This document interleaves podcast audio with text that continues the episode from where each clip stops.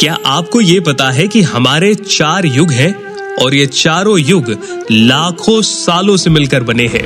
मेरा नाम है अखिल और एक बार फिर से आपका स्वागत है कहानी पौराणिक भारत की में। आज मैं आपको कोई कहानी नहीं सुनाऊँगा, बल्कि आज मैं आपको चार युगों के बारे में बताऊँगा। उन युगों में इंसानी जीवन कितने सालों का होता था और उनकी लंबाई, चौड़ाई इंसान की कितनी लंबी होती थी, ये बताऊँगा। तो देखिए, सबसे पहले तो चार युग होते हैं, सतयुग त्रेता युग द्वापर युग और कलयुग। और जैसा कि पुराणों में लिखा है कि समय साइकिल में चलता रहता है, यानी कि जब कलयुग खत्म होगा तो सतयुग फिर से शुरू हो जाएगा और यह साइकिल जो है, इसी तरीके से लगातार चलती रहेगी। खैर, ये अंत भी होती है यूनिवर्स खत्म भी होता है और दोबारा से भी बनता है। वो कहानी मैं कभी और आपको सुनाऊँगा, लेकिन फ़िलहाल बात करते हैं सबसे पहले युग, सतयुग की।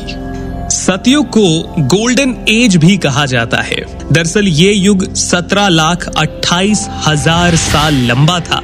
इस युग में इंसानों की औसतन उम्र एक लाख साल थी। औसतन लंबाई लगभग 32 फुट थी और इस युग में बुराई का नामो निशान नहीं था। इस युग में भगवान विष्णु के अलग अलग अवतार हुए, जैसे मत्स्य अवतार, वराह अवतार और नरसिंह अवतार। इस युग को कृति युग भी कहा जाता है, क्योंकि ये सबसे पहला युग है।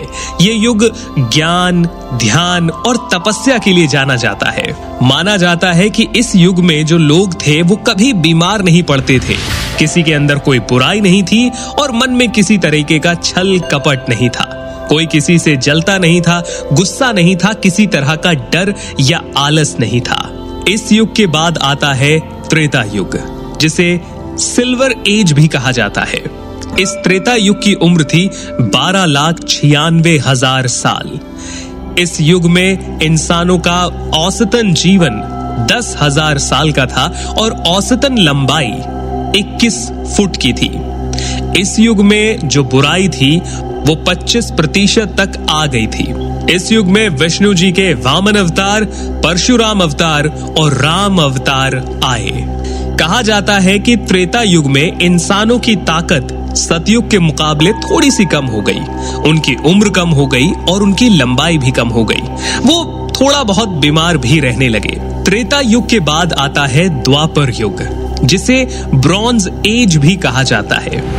इस युग की लंबाई तकरीबन आठ लाख चौसठ हज़ार साल थी। इस युग में एक इंसान का औसतन जीवन एक हज़ार साल और उसकी औसतन लंबाई 11 फीट की थी। इस युग में बुराई लगभग 50 प्रतिशत तक थी और इस युग में विष्णु जी के कृष्ण अवतार और बुद्ध अवतार ने जन्म लिया। वो द्वापर युग ही था जिसमें वेद चार अलग अलग नामों से हमारे सामने आए।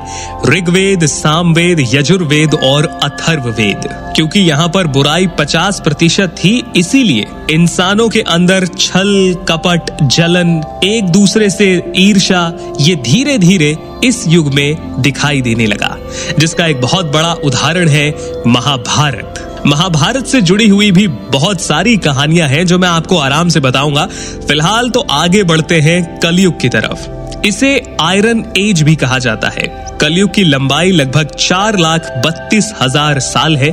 इस युग में इंसानों की औसतन आयु लगभग सौ साल और औसतन लंबाई साढ़े पाँच फीट के करीब है।